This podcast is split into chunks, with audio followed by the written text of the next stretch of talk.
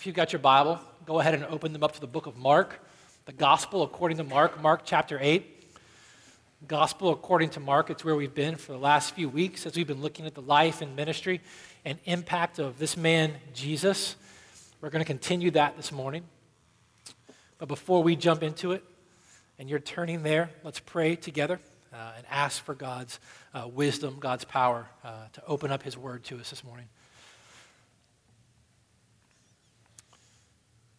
Father, we thank you this morning for your word. Um, I thank you so much for the way that your word uncovers uh, my sins. It reveals uh, our struggles. Um, your word testifies to us that you are true, that your word is true, and you are who you say you are. And because of that, we can trust your word to read our hearts like nothing else. So this morning we would ask that you would enable us to hear your word with believing ears and, and humble hearts. And that we would sit under its exposure of our hearts and we would see what it is we truly treasure. And we ask that by your Holy Spirit, we would see your truth as it's meant to deal with us specifically, to correct us and to encourage us, and ultimately to equip us to live a life that glorifies you. And we ask these things in the name of your Son, Jesus, for his sake and his glory. Amen. Amen. So far, in our look, our brief look at the gospel according to Mark, we've kind of had a theme that's been unraveling, and that theme relates to the unexpected nature of this man, Jesus, and his ministry. And we've seen week after week that Jesus does not fit with conventional expectation. Jesus does not operate according to the, the normal religious and cultural assumptions of his day. Nothing about him conformed to the idea that his peers had in their mind about who the Messiah would be. Eh, from the very beginning of his life, from his upbringing in Nazareth, we've already heard people say, well, What good can come from Nazareth? He, he's a Nazarite. And from the moment he began to operate and his ministry began to expand, we saw Jesus in constant conflict with the religious order of his day. He just didn't operate according to the assumptions that the Pharisees and the scribes had for him. He didn't conform to their expectations. And from the minute he began teaching about the kingdom of God, we've seen that he's been trying to explain the kingdom of God in a way that is radically opposite the way the people were expecting it to operate. As he began to teach about the kingdom of God, he began to teach that the kingdom of God was not going to come and it was not going to advance in the way that people had expected. It wasn't going to advance and grow the way that the Roman Empire grows. It wasn't going to come by force and coercion, it was going to come by grace. And it was going to come and do its work and do its transformation from the inside out.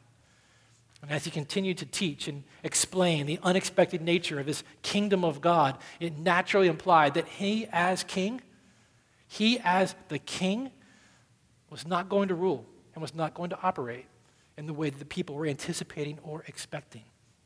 And so, as we come to Mark chapter 8, and Jesus is continuing to teach his disciples and those who are following him, we shouldn't expect anything that he says now to conform to their expectations and assumptions. We shouldn't expect that at this point everything's going to change. And so let's pick up the story and the life and the ministry and the impact of, of Jesus in Mark chapter 8. And here's what I want to do I want to frame the bulk of our time together uh, in one particular way. And in doing that, I'm trying to set us up for the weeks ahead and what we'll be looking at in the next few weeks, but also kind of frame what we'll be talking about, pri- talking about primarily this morning. So in Mark chapter 8, the first thing we want to see is just a hint and a kind of a taste of the unexpected nature of Jesus' mission that the purpose for which he came was completely contrary to the purpose that the people were expecting. Uh, look at this. In three times in the gospel according to Mark, Jesus clearly tells his disciples in detail that he is going to Jerusalem.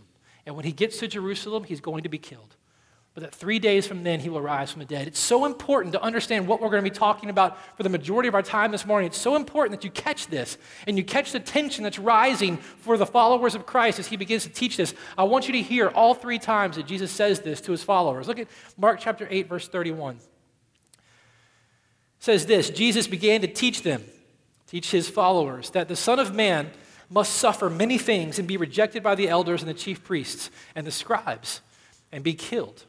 And after three days, he'll rise again.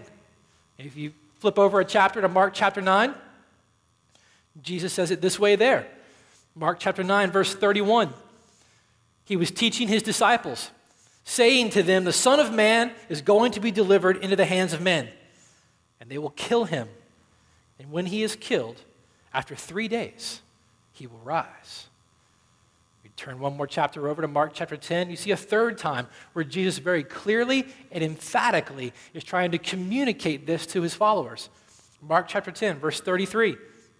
Jesus says, See, we are going up to Jerusalem. So here's where we're going, and here's why we're going there. See, we are going up to Jerusalem, and the Son of Man, talking about myself, will be delivered over to the chief priests and the scribes, and they will condemn him to death and deliver him over to the Gentiles. They will mock him, they will spit on him, and they will flog him, and they will kill him. And after three days, he will rise. Very clearly and very emphatically, Jesus is trying to communicate to those who would follow him that he is going to die. And not only is he going to die, but his death is intentional. He means for it to happen. He's not running away from it. Instead, he's walking straight into it. And when he gets there and when he is killed, it is going to be a murder. It is intentional, but it is not a suicide. It is a murder. And in all three of these instances, when Jesus is trying to communicate this, he's very clear about who is actually going to do the work. He's very clear about who his murderers are. But he's also very clear that in three days, in precisely three days, he's not vague about it, he's not approximating. He says, in precisely three days, he will rise from the dead.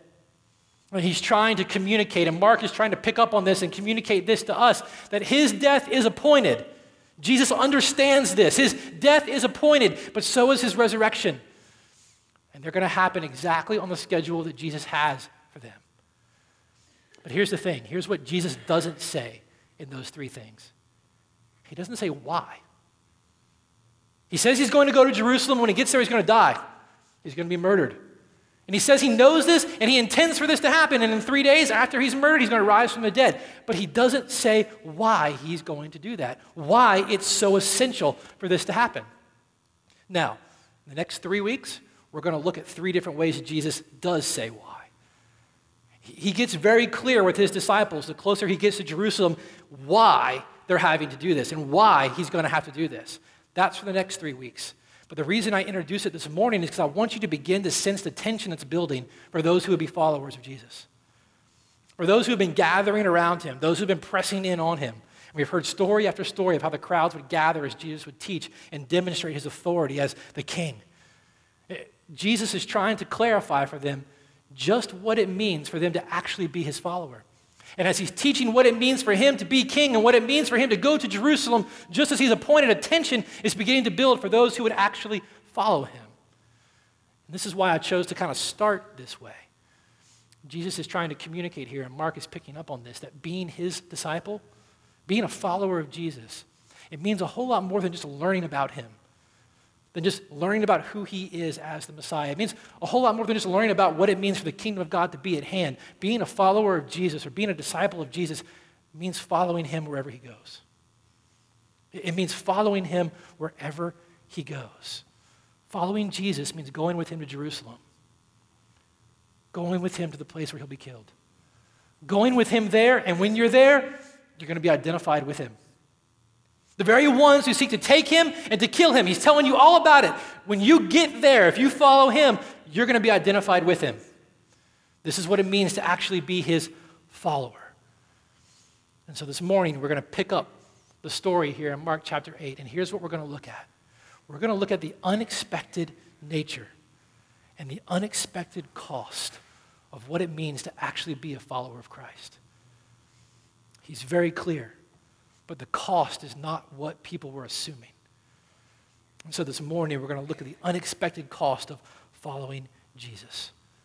The cost was not going to fit the normal mold.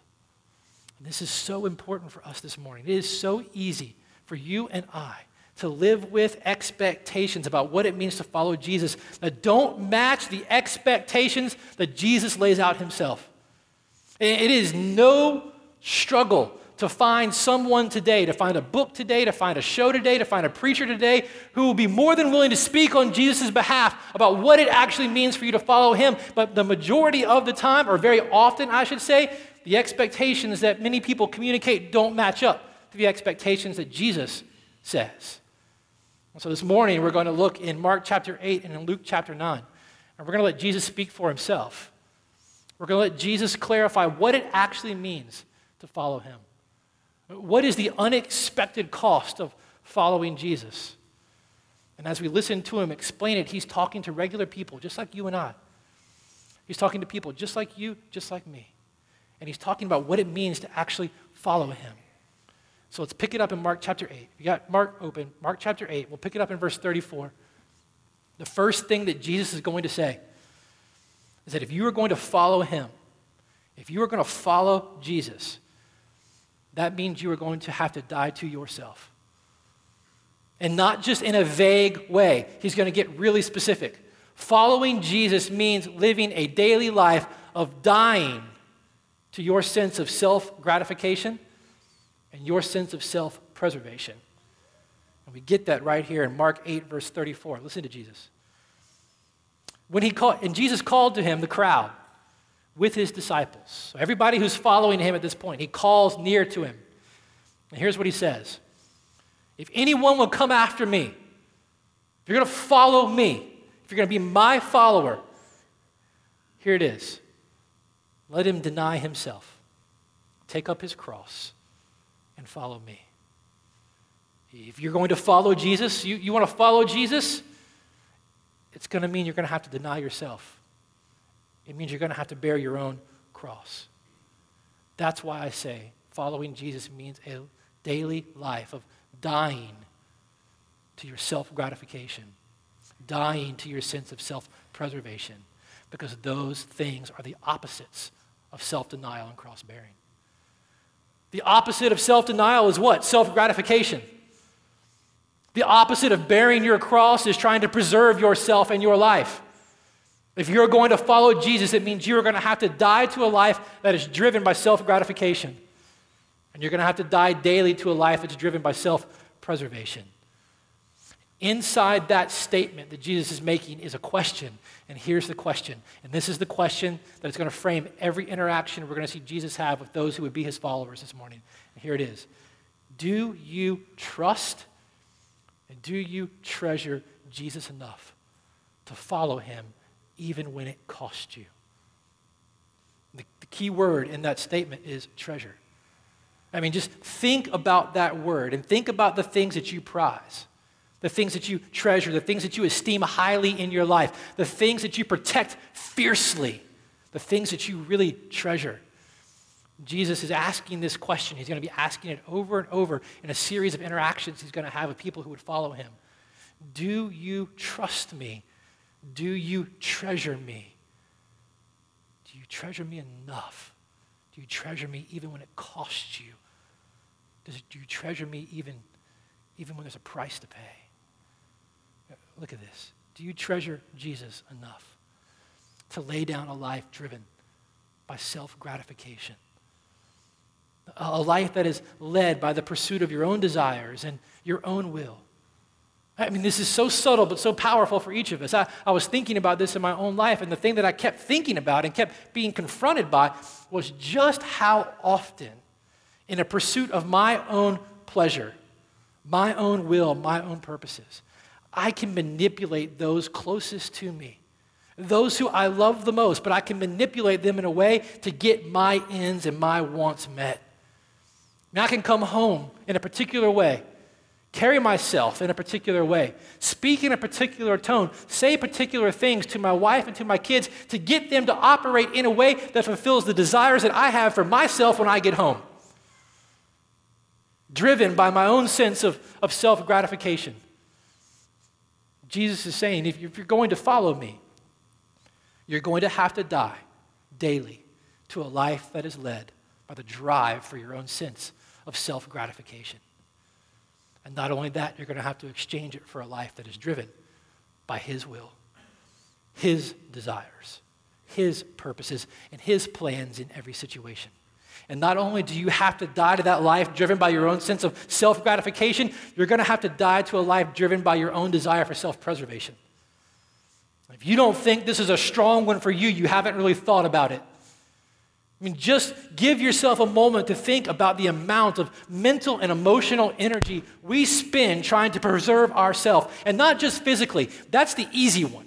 We all know that one day we're going to die but we spend a great deal of time and energy and money trying to preserve ourselves. But think about this think of the energy and the intention that we spend trying to preserve our name, trying to preserve our, our reputation, trying to preserve the image that we want to project to other people, trying to preserve their thoughts of, of us. Jesus is saying, you need to die to this daily sense of a life that's driven by your own self preservation because you know what? One day it might be gone. One day, if you follow me and we get to Jerusalem, you're going to be identified with me. And all that that you've built up, all the name, all the reputation, all the respect, am I enough when that comes crashing down? If you're going to follow me, you're going to have to die daily to a life that is driven by trying to satisfy your own desires and a life driven by trying to preserve yourself. Am I enough when everything around you falls apart? When we get to Jerusalem and they take me and they kill me and they look at you and they say, hey, he was with him. Am I enough? How is that going to affect you? If you want to follow me, you're going to have to die to those things. Following Jesus is a lifetime of dying to yourself. That's the first thing he wants us to see. Dying to your life that is focused on your own self gratification and your own self preservation. Is having him enough. What is it that your heart really treasures? Jesus is going to hammer this home a little bit more. And he's going to take this idea of, of dying to a life driven by self gratification and self preservation from the 50,000 foot view down to the street level. And he's going to get real particular. Turn over to Luke chapter 9. The gospel according to Luke. Luke chapter 9. Let's see Jesus dial this in just a, a little bit more. Luke chapter 9. We'll start in verse 51. Let me get there. Here we go. Verse 51. When the days drew near for him to be taken up, so when the day was getting close for Jesus to get to Jerusalem to be, li- to be delivered over to die, this is what Luke says. He says he set his face, that's the resolution, set his face to go to Jerusalem. So again, Luke even tells us about Jesus' resolve to get to Jerusalem. We read in Mark what that meant, what was going to happen when he got there, that he was going to die. And if you were going to follow him, you were going to have to follow him there. You were going to have to go with him there. You were going to have to be identified with him there. And so now Luke is going to narrate a series of encounters that Jesus has with those who would be his followers. And in each of these encounters, Jesus is going to dig a little bit deeper into what it means to die to self gratification and die to self preservation and, and what it really is going to cost if you're going to be one of his followers. Look at this now at verse 57, Luke chapter 9. Let's just listen to these encounters and then we'll, we'll go pick them apart. Verse 57 As they were going along the road, they're, remember, making their way to Jerusalem, someone said to him, I will follow you where, wherever you go. Great enthusiasm, right? Great commitment. Jesus said to him, Foxes have holes and birds of the air have nests, but the Son of Man has nowhere to lay his head. Curious response. Verse 59. To another, he said, Follow me. So now Jesus takes the initiative, right? This isn't someone coming to Jesus saying, I've heard about you. I've seen you. I've even heard you teach. I've even seen some of the miracles. I'm going to follow you wherever you go. No, this is someone that Jesus goes up to. And he says, I want you to follow me. Listen to the response. The man that he said that to said, Lord, let me first go and bury my father. Seems reasonable, right? And Jesus said to him, Leave the dead to bury their own dead. But as for you, go and proclaim the kingdom of God. Okay? Verse 61. Yet another person said, I will follow you, Lord. It's great, right? commitment. But let me first say farewell to those at my home. Sounds reasonable. Jesus said to him, No one who puts his hand to the plow and looks back is fit for the kingdom of God. These are odd responses from someone that you would expect to be building a large contingent to follow him to the place where he's going. It, I mean, on the surface, it would be beneficial for Jesus to have a large following when he got to Jerusalem and people were going to try to seize him and take him and kill him. It'd be to his benefit to have a huge number of people that might stand in the way, but that's not what he's after. Mm, that's not what Jesus is trying to accomplish. That's not the expectation that Jesus is trying to meet. Jesus is looking at these people and, in a sense, looking at us and saying, You, you want to be my disciple. You really, you want to follow me. You love me. You treasure me so much. Well, here's what it's going to cost. Scholars and, and studying these interactions of Jesus all seem to agree that Jesus was doing two things here. He was teaching those who would be followers, and he was testing those who were trying to follow him. He was teaching them what it meant to be his follower, but he was also testing them, testing whether or not they really wanted to follow him. One of my heroes, John Piper, he calls these particular encounters of Jesus a treasure test. A treasure test. Here, here's what he said He says that Jesus, in this text, is testing these people, and he's testing you to see if he's enough to see if He's really your treasure, your joy, your security, your hope, your friend in times of loneliness, your home, your father and mother, your power to look straight ahead. To test you in all of these ways, Jesus tells you what it's going to cost to follow Him. Jesus is testing how much they and how much you treasure the you in I will follow you. And he's testing it by explaining what the follow will actually cost. And as we read these, I want to be very careful. And I want you to see in this that Jesus is not establishing some sort of new legalistic template or legalistic set of rules about what it means to actually be his follower. He isn't saying that if you're really going to follow me and be an authentic disciple of mine, then you'll never have a home to live in, never have a place to lay your head, not even have a pillow, that you're never going to be able to go to the funeral of a family member. Jesus isn't setting up some kind of new legalistic standard. I know that because if we go and read the rest of Jesus' encounters with other people, we see how he operates like this. If you remember that famous story about Jesus with the rich young ruler, the young boy who came to him and said, You know what? I want to follow you, Jesus. Sounded like some of these guys. And Jesus looked at him and he said, Okay, great. Here's what you need to do you need to give away everything you've got. All of it. Let it go. Then Jesus met another man named Zacchaeus. We'll read about his story in the next couple of weeks. He met a man named Zacchaeus who also had a considerable wealth, considerable amount of riches.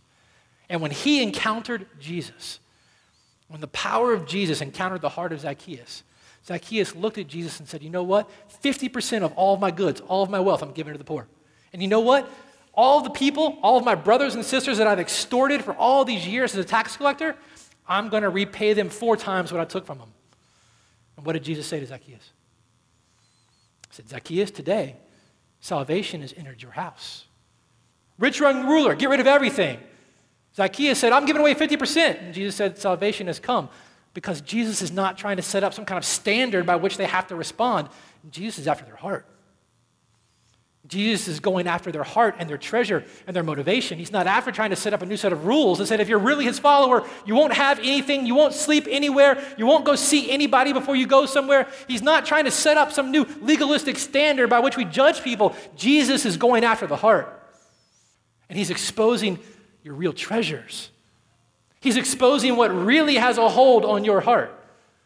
What is it you desire most? This is what we saw in the parables last week the parable of the sower and the seed. The issue wasn't with the sower, that was Jesus. The issue wasn't with the seed, that was the message of the gospel. The issue was your heart. What's going on in your heart? And this is what Jesus is exposing to these would be followers, but exposing to you and I. And so here's what we're going to do in the next few minutes. And I, I, I want to try to say this as clearly as I can and to some degree um, as kindly as I can.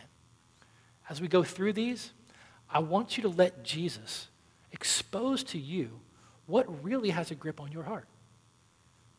I, I want you to let him expose to you what it is you really treasure. And here's what I mean by that. And, and I, this is why I want to try to say it as kindly as I can. Every single week, someone will come up to me and say, I really appreciate what you said. I was so glad that so and so was sitting there to hear it. I, I really wish so and so could have been here to hear what you said because that would have been perfect for them. Okay? Let's just celebrate the fact that everyone's here to hear what's being said. It's being recorded, so so and so can hear it at a later time. Now, for the rest of the time that we're here, you need to listen for yourself. Do not listen for anyone else around you. Don't listen for your neighbor, don't listen for your kids. Listen for yourself. Let Jesus expose to you by his word what it is that you really treasure.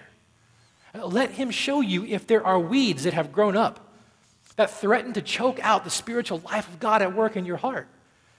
And as we walk through these, it's so important to remember that the issue is not, and we're going to go over this over and over, the issue is not what it is you have to give up to follow Jesus. The issue is how important is Jesus to you. That's what he's getting after. He's getting after your heart. It's not about the details, the things that it might cost you, it's about whether or not he's enough. Whether or not Jesus himself is enough for you. That's what he's trying to expose. So let him do it. Let, let him do it for you this morning, okay? First thing we see Jesus trying to expose, the first thing we see him kind of poking at and asking is simply this Is he more precious to you? Is Jesus more precious to you than your home? And not just your home in and of itself, not just the physical structure, that's part of it. Is he more precious to you than the comfort and the security and the peace that all of those things represent to you? Is he more precious to you than that? He looked at that first would be follower and he said, Listen, the Son of Man has nowhere to lay his head. Nowhere. You still want to follow me. What if it cost you that home? That perfect place that you've been constructing, perfectly climate controlled. It's as hot as you want when you want, as cool as you want when you want. No ants running around, no roaches running around, no mice running around. It's not a tent, it's a house because, face it, we're very blessed where we live. Got a garage, you pull your nice car into it, you can get it ready and climate controlled from the garage that you walk right out into and never have to get out in the elements. It's got a great security system. You feel pretty safe and secure. What if following Jesus cost you that? Is he enough? Is he, is he worth it? If it all went away, if it was all gone, was he worth it? Is he worth following? And again, it's not about what the particular things are that it might cost you. It's whether or not He's enough and whether or not your heart is bent on pursuing that life of self gratification and self preservation, and you're pursuing that comfort potentially at the expense of a sacrifice for the sake of the kingdom. This is what He's trying to expose. It's not particularly the things themselves, it's the state of your heart. What are you pursuing? Him and His kingdom or your own comfort, your own gratification, your own preservation. What's got your heart? He says, Follow me. But am I enough if all of those things go away? If following me means you have to leave that to go where I'm going, to go where I'm taking you. Am I more precious to you, more satisfying to you than the satisfaction you derive from these things. Right now, they feel really hard, really tough to let go of. But remember, in the parable last week, they're just weeds. Chris was reminding me of this between the service. These, these things are just weeds that threaten to choke out your soul. Right now, they seem so vital and so important. They're just weeds. Is, is he more precious to you than that? But he's not done. He's going to keep poking. That second would be disciple. This one, this one gets real personal, at least for me. It gets real close to home. Is Jesus more precious to you than even your own family? And this one, this one hurts. This one's hard for me. This one's a real a battle for me. I know my propensity and my capacity uh, to make my family an idol, to put my family in a place that they don't need to be. But he's getting real personal. I mean, just think, and I, I was thinking about this this morning. I mean, just think if you're, if you're parents out there, uh, how often and how easy it is to direct our kids in a particular way. That if we're really honest, and we rarely will ever be honest about this, but if we're really honest about it, that direction and that path isn't so much primarily for their good, but for the sense of gratification that we'll get out of it. How we'll be able to kind of live through it. How it will curry for us or, or build for us a particular reputation and an image as our kids go through it. How easy it is, just how easy it is to even take those that we love and we value and we would lay our life down for like our kids. And in some sense, and I don't mean this like crassly, but make them pawns in our own pursuit of self gratification, self preservation. And then they become not very cooperative pawns. And when they don't cooperate with our plan and our pursuits, we get frustrated because what we really want is being blocked. The end we really want wasn't necessarily for them, but it's from what we got from it. So when they don't go along with a plan, problems arise. Jesus is asking here is he more precious to you than even your own family? But you, you really need to hear the thrust of what he's saying because what he said here and how he responded to this would be follower would scandalize every single person that would hear what he would say. Listen, what, what did he say? He said, This man said, Let me go back and bury my father, right? You got to understand that in Jesus' day, the process of, of burying someone could take up to a year. It wasn't a short process. So when someone would die and their body would be pre- prepared and it would be wrapped, it would be placed in a vacant tomb.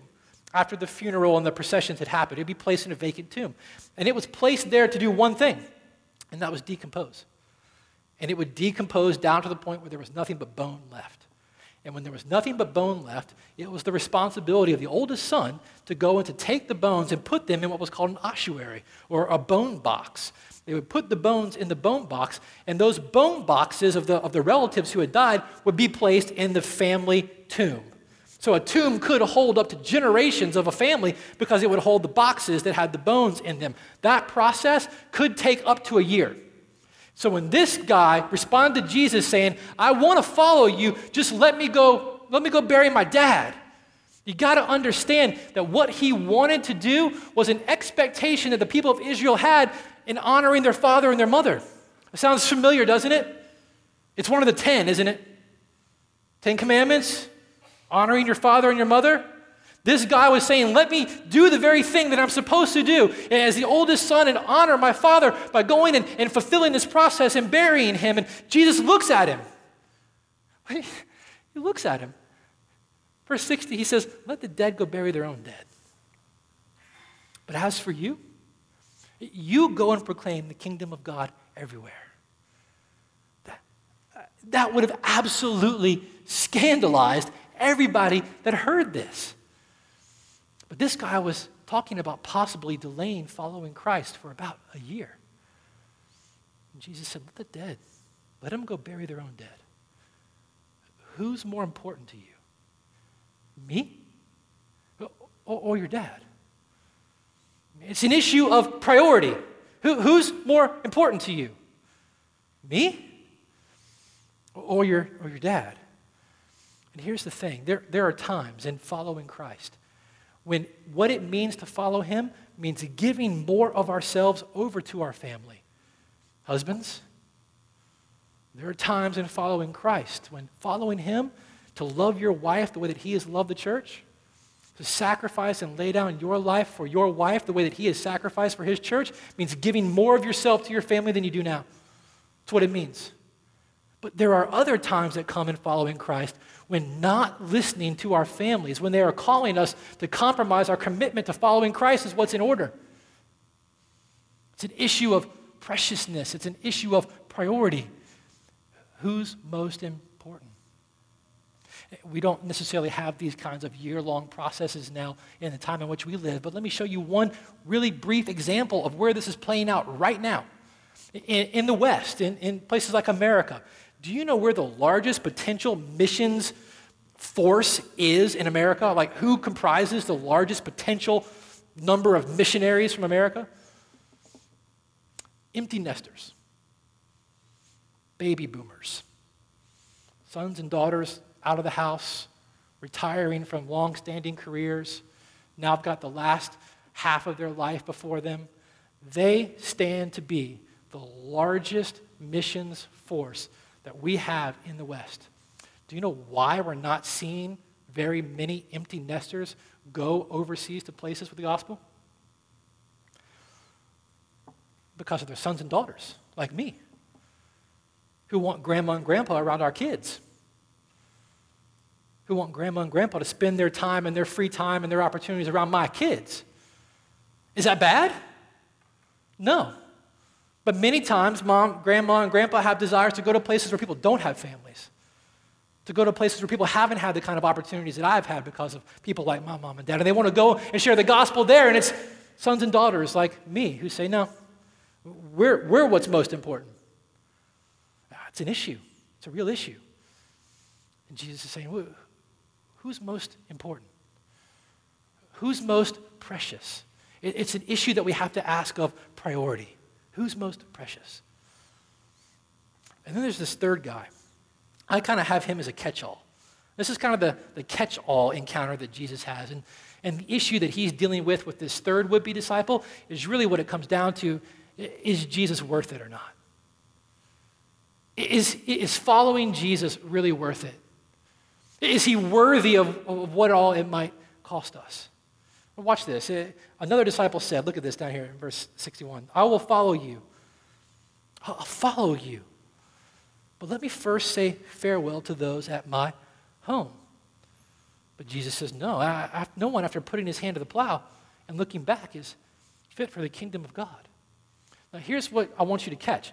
When Jesus said this, those who would have heard him in that time and been familiar with their Old Testament. And, and those who would have read this in Luke's account and been familiar with their Old Testament. And those of us who have been here as we've walked through the Old Testament might be remembering something as we hear Jesus' response here. And that's what he intended. There was a story back in the Old Testament about a guy named Elijah and his protege named Elisha. When Elijah, the greatest prophet in all of Israel, was coming to an end of his ministry, he came up to a man named Elisha who he was going to give his anointing to, who was going to follow Elijah in the prophetic role that God had for Israel. When Elijah saw Elisha, if you remember the story, what was Elisha doing? Scholars. He was plowing his field. And not plowing his field like a regular guy who might have one ox or two ox under a yoke. Elisha had like 10. I don't know what that was like. Ox power. I mean, 10 and one guy trying to navigate that whole thing. But when Elijah found him, he was plowing his field. This is what Jesus is getting at. And when Elijah looks at Elisha and he calls him to follow him, what does Elisha say? Do you remember? Just can I go tell my mom and dad goodbye? I will, but can I go say goodbye to my family? Elijah, sure. That's a fair request. So he lets him. And Elisha goes to say goodbye to his mom and dad. And before he goes to follow Elijah, he takes all the oxen that he had used to plow his fields and all the yokes that he had used to harness them and all that, and he boils them all, making a clean break with everything that had been before. And now he's going to go follow Elijah and the purposes that God had for him. Jesus has this encounter with this would be disciple who says, I will follow you. Just let me go say goodbye to my mom and dad. Everybody right there is expecting Jesus to go, sure. That's exactly what the greatest prophet in all of Israel did. He let Elisha go say goodbye. And Jesus said, No. No. No one who puts his hand to the plow and looks back is fit for the kingdom of God. See, you, can't plow a straight row going forward when your head's looking back here. And I know the majority of us have never tried to plow a row in a garden with an ox before. So just imagine this you're sitting in your car, you're staring in the rearview mirror. You're looking at everything behind you and you put it in drive, not reverse. How straight do you think you're going to go? You're not going to make it very far, staying very straight. Here's what Jesus is getting after you, you, you can't serve me, you can't follow me, you can't make me look great if you're always second guessing the value of actually following me. You, you can't follow me. You can't make me look great if you're always wondering whether or not it was worth it.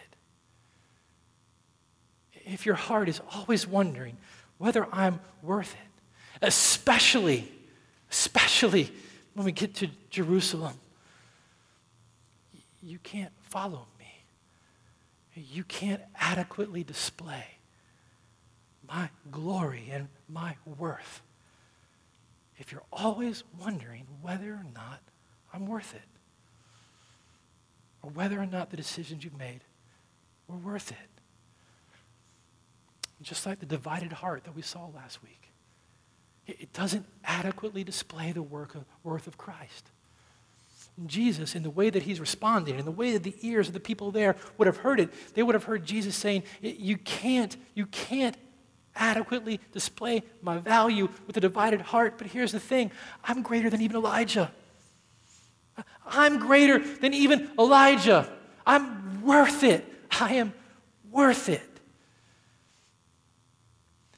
So it gets us back to Mark chapter 8 if anyone would come after me, let him deny himself, die to self gratification. Let him take up his cross, die to daily life of self preservation, and let him follow me.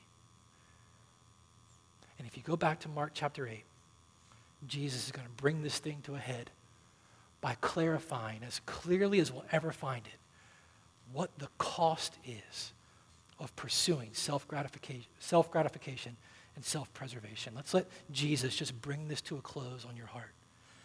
Look at this, verse 35 in Mark chapter 8.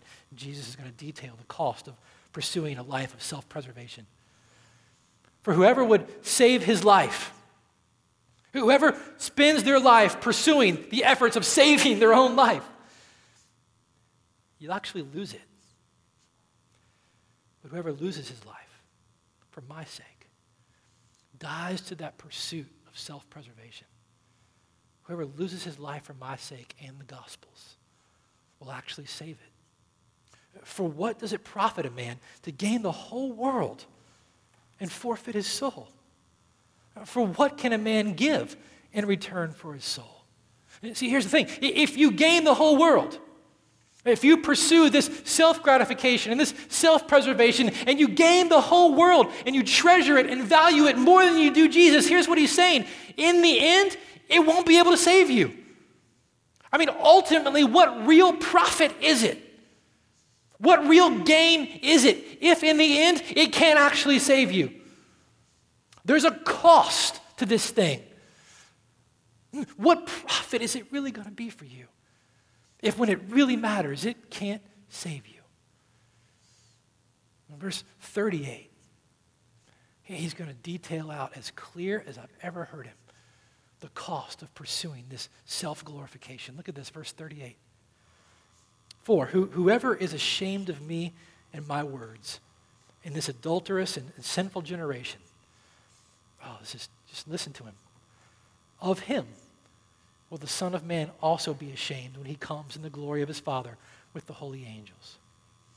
So here, here's what Jesus is saying right here.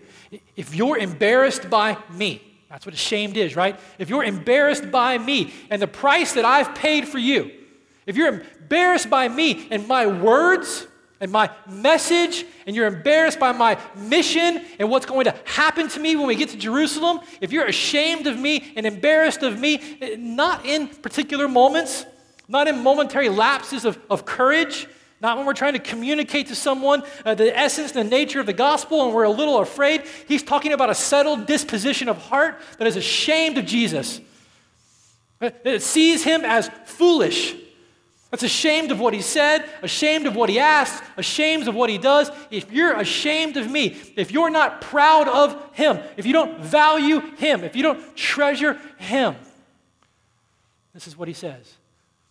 That's the way that I'll view you when I come back. That's the way that I will view you. I will be ashamed of you. And you will spend eternity with people who consider me an embarrassment there is a cost to pursuing a life of self gratification and self preservation. And here's the thing is he worth dying to it? Is Jesus worth dying to a life pursuing self gratification and self preservation? Is he worthy? And let me just join with the story and the testimony of Scripture and say, He is more than worthy. He is worth following, even to Jerusalem, even to the suffering, even to the loss, even to the pain. He is worth following all the way to his death. He's worth it. He's going to die in Jerusalem, and it will seem like everything is lost. And there will be times in following him when it will seem like everything is lost. All real hope is gone. That's what they were experiencing in Jerusalem. All real hope was gone. He was dead. But his death isn't bad news anymore. And he'd already told them why. His death was not bad news anymore because his death is the source of our life. He loved us and gave himself up for us. He needed to die for you and I to actually live. He's worthy. He's, he's worth it. Whatever it ultimately cost you, he's worth it. Dietrich Bonhoeffer, a great saint, he said this. He said, The call of God and the grace of God is costly because it calls us to follow. It calls us to follow Jesus. We're going to have to go to Jerusalem. But it's grace because it calls us to follow Jesus. It's costly because it calls us to follow. There's a, a path that we've got to go on. But it's grace because it calls us to follow Jesus. There's a path and there's a person. And there's sorrow and suffering, but there's sweetness because it's Jesus. It's costly, he said, because it costs a man his life. You have to die to yourself, die to this pursuit of self preservation, but it's grace because it gives a man the only true life that there really is. And this is the reason the Apostle Paul, who had amassed a reputation like you and I could never achieve, accomplishments like you and I could never achieve. And he said, I count all of it, all of it as loss because of the surpassing worth of knowing Christ Jesus, my Lord. For, for his sake, I have suffered the loss of all things. And you know what? I count them all as rubbish in order that I might just gain Christ. He's worth it. Bonhoeffer went on and said that grace is costly because it compels a man to submit to the yoke of Christ and follow him, to die to that yoke of self gratification die to that life of self gratification and have to take Jesus' yoke upon you. His desires, His will. It's costly, but it's grace because Jesus is the one who said that my yoke is easy and my burden is light. Jesus will go on and look at his disciples and those who would follow him. And he'll say this Truly, truly, I say to you. Now, that's Jesus' way of putting emphasis on something, saying, you, if you're going to listen to anything, you got to listen to this. Truly, truly, I say to you, there is no one who has left house or wife or brothers or parents or children for the sake of the kingdom of God who will not receive many times more in this time and in the age to come. In other words, Jesus is saying to those who would follow him, those who would see him for who he is, those who would die to a life of self gratification and self preservation, Jesus would say, You can't give up more than I'm going to give you. Those things you think it's going to cost you, whatever it is that's keeping you from Him right now, that's keeping you from following Him, you can't give up more than He's going to repay you. You think it's so hard. That the house, that, that person, that situation, it seems so hard to give up. It's just a weed. It's just a weed. And Jesus is saying, You can't give up more than I am going to give you. But here's the thing. Here's the thing. You've got to be ready to give up everything that you hold dear right now. If you're going to follow Him, you've got to be ready to give up everything that you hold dear right now. You've got to believe there's nothing you think that you'll lose. There's nothing ultimately that you can lose. Because in the end, everything you gain is Him. He is more than enough. Believing that, believing what He says to be true, is what's called faith. And that's what He requires of those who would follow Him. You've got to believe Him at His word. Is He enough? Is he worth it? Let me pray for us this morning.